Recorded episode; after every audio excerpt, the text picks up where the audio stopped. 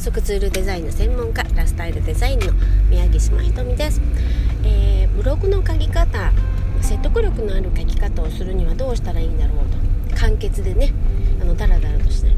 であの PREP 法っていうのがあるんですね。で PREP を分解すると PREP で PREP。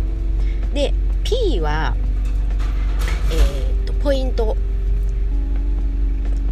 プレップのね R R はリーズン理由ですね。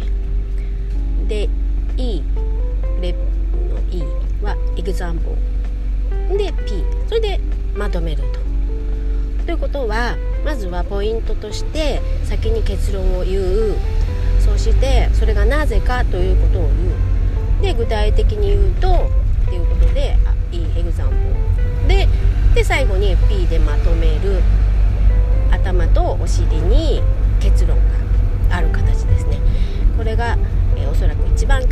に、えー、そして説得力のある書き方になると思うのでまずはこれを基本に、えー、ブログの書き方こういう時にはこういう書き方がいいんじゃないかなっていう提案をまたこれからしていこうと思うのでまずはプレップ法ってこういうことですっていうお話を本当に超簡単にさせていただきました。はい。